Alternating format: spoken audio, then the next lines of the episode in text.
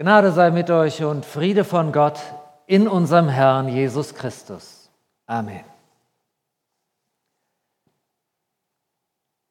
Liebe Gemeinde, wie zufrieden sind Sie eigentlich gerade mit Ihrem Gott? Stellen mir vor, das Telefon klingelt und ein Meinungsforschungsinstitut ruft an und bittet mich auf einer Skala von 1 bis 10 anzugeben, wie ich die Leistungen meines Gottes in den letzten Monaten beurteile. 1 ist äußerst schwach, 10 bedeutet vollständige Zufriedenheit. Sagen Sie, welche Zahl würden Sie angeben nach zwei Jahren Pandemie mit erkennbarem Klimawandel, und jüngst mit Wladimir Putins Überfall auf die Ukraine. Macht unser Gott gegenwärtig eine gute Figur, wenn er all das zulässt? Bitte, mir braucht niemand zu erklären, dass ich gar kein Recht habe, über Gottes Leistungen zu urteilen. Beschwert sich etwa der Ton beim Töpfer? Nein. Aber wenn ich Sie danach frage, wie zufrieden Sie mit Ihrem Gott sind, dann tue ich das nicht aus Überheblichkeit, sondern weil unserem Predigtext aus dem zweiten Korintherbrief eine ganz eindringliche Bitte vorausgeht. Die Bitte nämlich, lasst euch versöhnen mit Gott. Sie haben ganz richtig gehört, lasst euch versöhnen mit Gott. Nicht etwa, lasst euch von Gott versöhnen. Das klänge ja durchaus plausibel, wenn wir uns von Gott verlösen, äh, versöhnen lassen sollten miteinander. Aber der Apostel Paulus wusste wohl, dass er von Gott Ungeheuerliches verbreitet.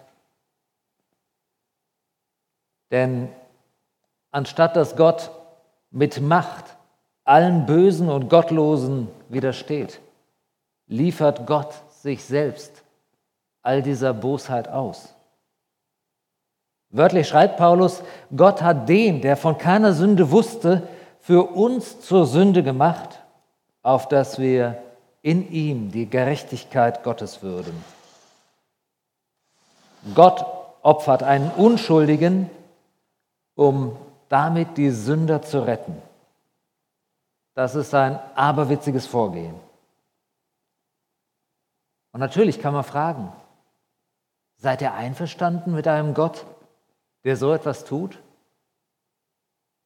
Den unschuldigen Opfern, um die Bösen zu retten? Ist das in Ordnung? Doch Paulus erklärt, dass in dieser Abgründigkeit unsere einzige Chance auf das Leben liegt. Und darum die eindrückliche Bitte, lasst euch mit diesem Gott versöhnen. Lasst euch versöhnen mit einem Gott, der so handelt, weil darin eure einzige Hoffnung liegt. Und dann wird Paulus in unserem Predigtabschnitt für heute Morgen sehr konkret. Denn dieser gewagte Schritt Gottes, der soll doch nicht umsonst gewesen sein. Ich lese aus dem zweiten Korintherbrief im sechsten Kapitel die ersten zehn Verse. Wir als Gottes Mitarbeiter bitten euch, nehmt die Gnade Gottes so an, dass sie nicht ohne Wirkung bleibt. Denn Gott spricht, ich habe dich zur rechten Zeit erhört und dir am Tag der Rettung geholfen. Seht doch, jetzt ist die rechte Zeit. Seht doch, jetzt ist der Tag der Rettung. Wir wollen auf gar keinen Fall Anstoß erregen. Denn unser Dienst soll nicht in Verruf geraten. Vielmehr beweisen wir in jeder Lage, dass wir Gottes Diener sind. Mit großer Standhaftigkeit ertragen wir Leid, Not und Verzweiflung. Man schlägt uns, wirft uns ins Gefängnis und hetzt die Leute gegen uns auf. Wir arbeiten bis zur Erschöpfung, wir schlafen nicht und essen nicht. Zu unserem Dienst gehören ein einwandfreier Lebenswandel, Erkenntnis, Geduld und Güte, der Heilige Geist und aufrichtige Liebe. Zu unserem Dienst gehören außerdem die Wahrheit unserer Verkündigung und die Kraft, die von Gott kommt. Wir kämpfen mit den Waffen der Gerechtigkeit in der rechten und in der linken Hand. Wir erfüllen unseren Auftrag so, ob wir dadurch Ehre gewinnen oder Schande, ob wir verleumdet werden oder gelobt. Wir gelten als Betrüger und sagen doch die Wahrheit. Wir werden verkannt und sind doch anerkannt. Wir sind vom Tod bedroht und seht doch, wir leben. Wir werden ausgepeitscht und kommen doch nicht um. Wir geraten in Trauer und bleiben doch fröhlich. Wir sind arm und machen doch viele reich. Wir haben nichts und besitzen doch alles.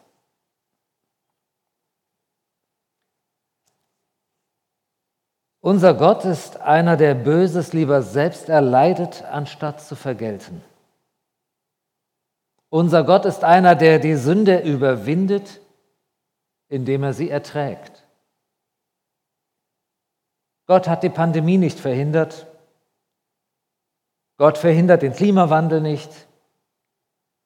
Gott hindert einen Despoten nicht daran, seine Armee loszuschicken, um ein Nachbarland zu überfallen.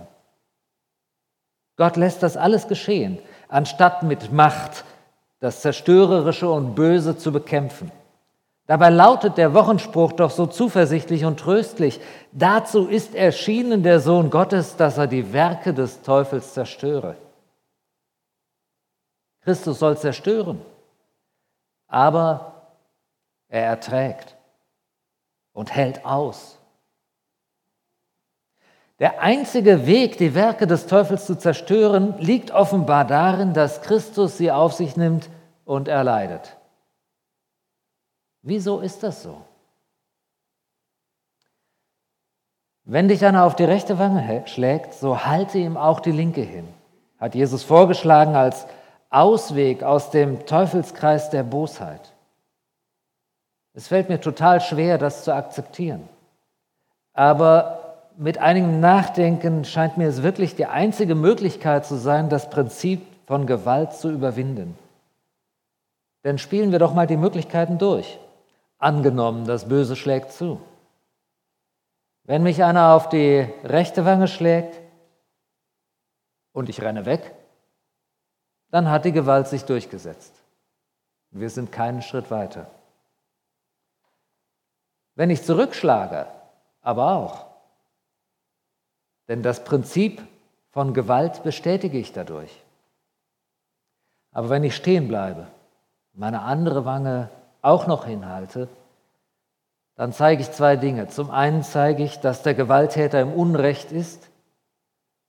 Zum anderen, ich aber die Situation bestimme, und zwar nach anderen Maßstäben. Der Sohn Gottes zerstört die Werke des Teufels, indem er sie selbst erleidet. Martin Luther ging so weit, dass er das in ein mythologisches Bild gebracht hat. Christus am Kreuz ist der Köder, den das Böse verschluckt, um dann an der Angel zu hängen. Ich kann mit diesem Bild etwas anfangen, Sie vielleicht auch. Gerade eben habe ich es versucht, den Weg der Gnade mit der Rede von dem die andere Wange auch hinhalten zu erklären. Aber ich weiß, dass es uns immer rätselhaft und unbegreiflich bleiben wird, weil diese Gnade ebenso ungeheuerlich wie unvorstellbar ist. Und nun sind wir heute Morgen aufgefordert, nehmt die Gnade Gottes so an, dass sie nicht ohne Wirkung bleibt. Wörtlich übersetzt, nehmt sie nicht ins Leere an. Was wohl bedeutet, dass die Gnade Gottes bei uns sehr wohl wirkungslos bleiben kann, wenn wir sie anders annehmen. Blätter ein paar Seiten zurück, denn schon vorher in seinem Brief an die Gemeinde in Korinth beschreibt Paulus seine widersprüchlichen Erlebnisse, als er feststellt, wir tragen den Schatz in zerbrechlichen Gefäßen. Da schreibt er im vierten Kapitel, Wir tragen diesen Schatz aber in zerbrechlichen Gefäßen. So soll deutlich werden, dass unsere übergroße Kraft von Gott kommt und nicht aus uns selbst. Wir stehen von allen Seiten unter Druck, aber wir werden nicht erdrückt. Wir sind ratlos, aber wir verzweifeln nicht. Wir werden verfolgt, aber wir sind nicht im Stich gelassen. Wir werden zu Boden geworfen, aber wir gehen nicht zugrunde. Täglich erleben wir am eigenen Leib etwas von dem Sterben, das Jesus erlitten hat. Denn unser Leib soll auch das Leben zeigen, zu dem Jesus auferstanden ist. Habe ich alles oder nichts? Beides. Und gerade in diesem widersprüchlichen Erlebnis zeigt sich, dass die Gnade Gottes in uns wirkt. Paulus wundert sich darüber, wie es ihm ergeht, und natürlich fragt er sich, wie er diese gegensätzlichen Erfahrungen zusammenbringen soll. Werdet nicht irre an Gott, sondern lasst euch versöhnen mit ihm. Denn wenn wir mit Gott hadern, dann hat die Gnade ihr Ziel nicht erreicht sondern Gottes Gnade wirkt, wenn wir Schweres und Leiden akzeptieren. Ins Leere gehen könnte die Gnade wohl, wenn wir Hartes und Anstrengendes und Schweres aus unserem Glauben ausklammern wollten. Vielleicht denken wir ja, dass es die Aufgabe unseres Herrn sei, uns vor allem Schlimmen zu bewahren.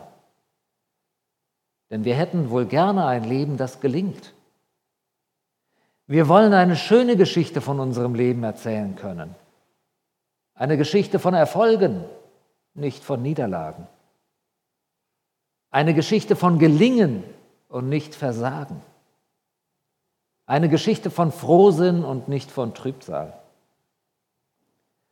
Und wenn wir auf Gott vertrauen, dann glauben wir doch, dass er uns ein erfülltes Leben schenken will, weil er es doch gut mit uns meint. Ich denke, Gott möchte uns doch sehr wohl in die Lage versetzen, dass wir ihn loben können und ihm danken. Wir könnten versucht sein, das und nur das von Gott zu erwarten.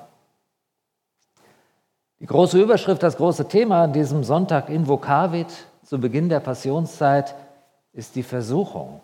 Darum haben wir gerade eben auch die Geschichte von der Versuchung Jesu gehört. Nach 40 Tagen Fasten. Er war hungrig. Und der Teufel kam und stellte ihn auf die Probe. Worin besteht eigentlich die Versuchung? Worin bestand die Versuchung in der Geschichte, die wir von Jesus gehört haben? Und worin besteht unsere Versuchung? Ich glaube, die große Versuchung besteht darin, die Gaben mit dem Geber zu verwechseln. Die Gaben mit dem Geber zu verwechseln. Aus Steinen Brot machen, vom hohen Turm springen und unverletzt landen, alle Herrlichkeit dieser Welt, Immer geht es um die außergewöhnlichen Gaben. Aber in seinen Antworten weist Jesus auf den Geber, auf Gott hin. Worin besteht unsere Versuchung? Vermutlich liegt sie genau darin, auf die Gaben zu, schielen und sie zum Ziel unseres Glaubens zu machen. Ich glaube, und ich will in Frieden und Wohlstand, in Gesundheit und Freude, in Glück und Sicherheit leben. Ist das Ziel meines Glaubens so ein Leben? Wir dürfen ganz ehrlich sein, wenigstens mit uns selbst. Womöglich aber geht die Gnade Gottes damit ins Leere, wenn das Ziel unseres Glaubens die guten Gaben sind und es uns gar nicht mehr um den Geber geht. Wissen Sie, ich würde gerne eine gute Geschichte von den 20er Jahren in Deutschland erzählen. Eine Geschichte von Menschlichkeit und Freiheit, von Gerechtigkeit und Erfüllung. Ich würde gerne die Geschichte von einer Generation erzählen, die ihre immensen Möglichkeiten zum Besten dieser Schöpfung genutzt hat. Aber diese schöne Geschichte gibt es leider nicht. Immer wieder bin ich versucht, auch meine eigene gelungene Geschichte zu erzählen. Die Leute sollen doch sehen, wie gut es ist, mit Gott zu leben. Und das sollen sie an meinem Beispiel erkennen können. Denn wenn sie sehen, wie das Leben eines Christenmenschen gelingt, dann wollen sie es selber doch auch. Wäre doch schön, wenn alle an meinem Leben erkennen könnten, es lohnt sich, Christ zu sein. Der große Missionar und Völkerapostel Paulus wusste aber, dass es so nicht funktioniert. Vielleicht war er selbst auch hin und wieder versucht, seine Erfolgsgeschichte zu erzählen. In einem seiner Briefe schreibt er, wenn es darum geht, anzugeben, das kann ich auch. Und dann schreibt er von seinen großen Leistungen und Erfolgen. Aber er sagt, im Nachhinein halte ich das alles für Dreck. Also eigentlich sagt er das nicht, er benutzt ein härteres Wort. Aber statt von schönen Erfolgen zu erzählen, geht er dazu über, sehr ehrlich von seinen zwiespältigen Erfahrungen zu berichten. Gerade eben habe ich schon mal gelesen und hier in unserem Predigtext greift das nochmal auf, worum es geht.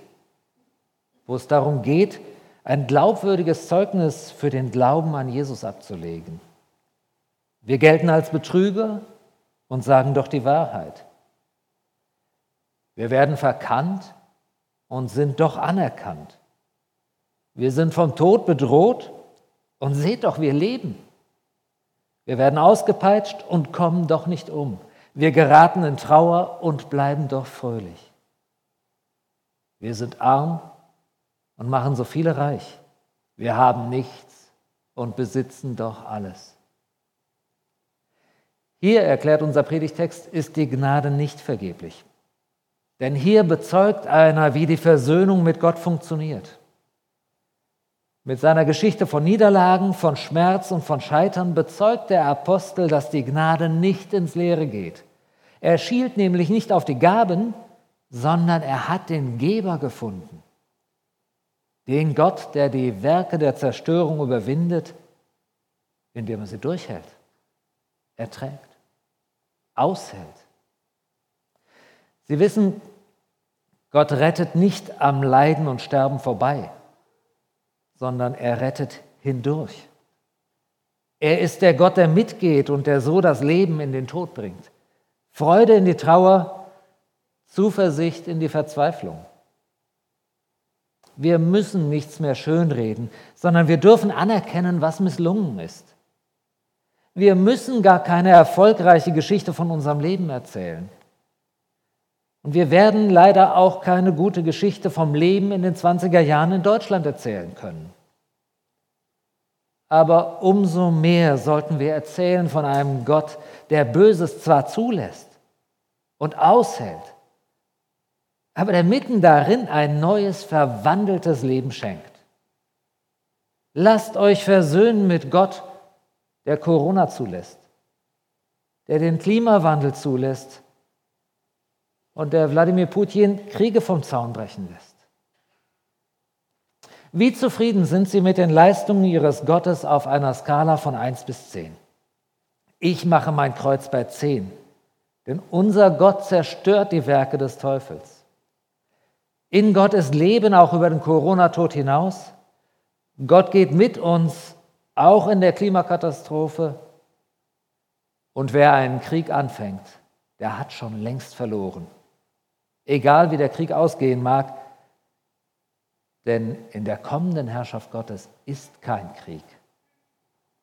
Lasst euch versöhnen mit Gott und widersteht der Versuchung, nur auf die Gaben zu schielen.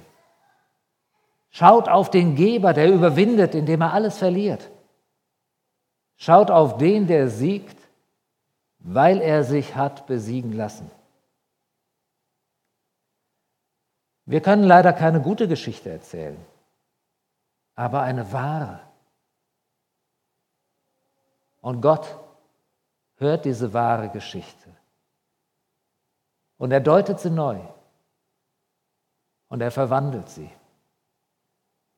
Und der Friede Gottes, der höher ist als alle menschliche Vernunft, bewahre eure Herzen und Sinne in Christus Jesus, unserem Herrn.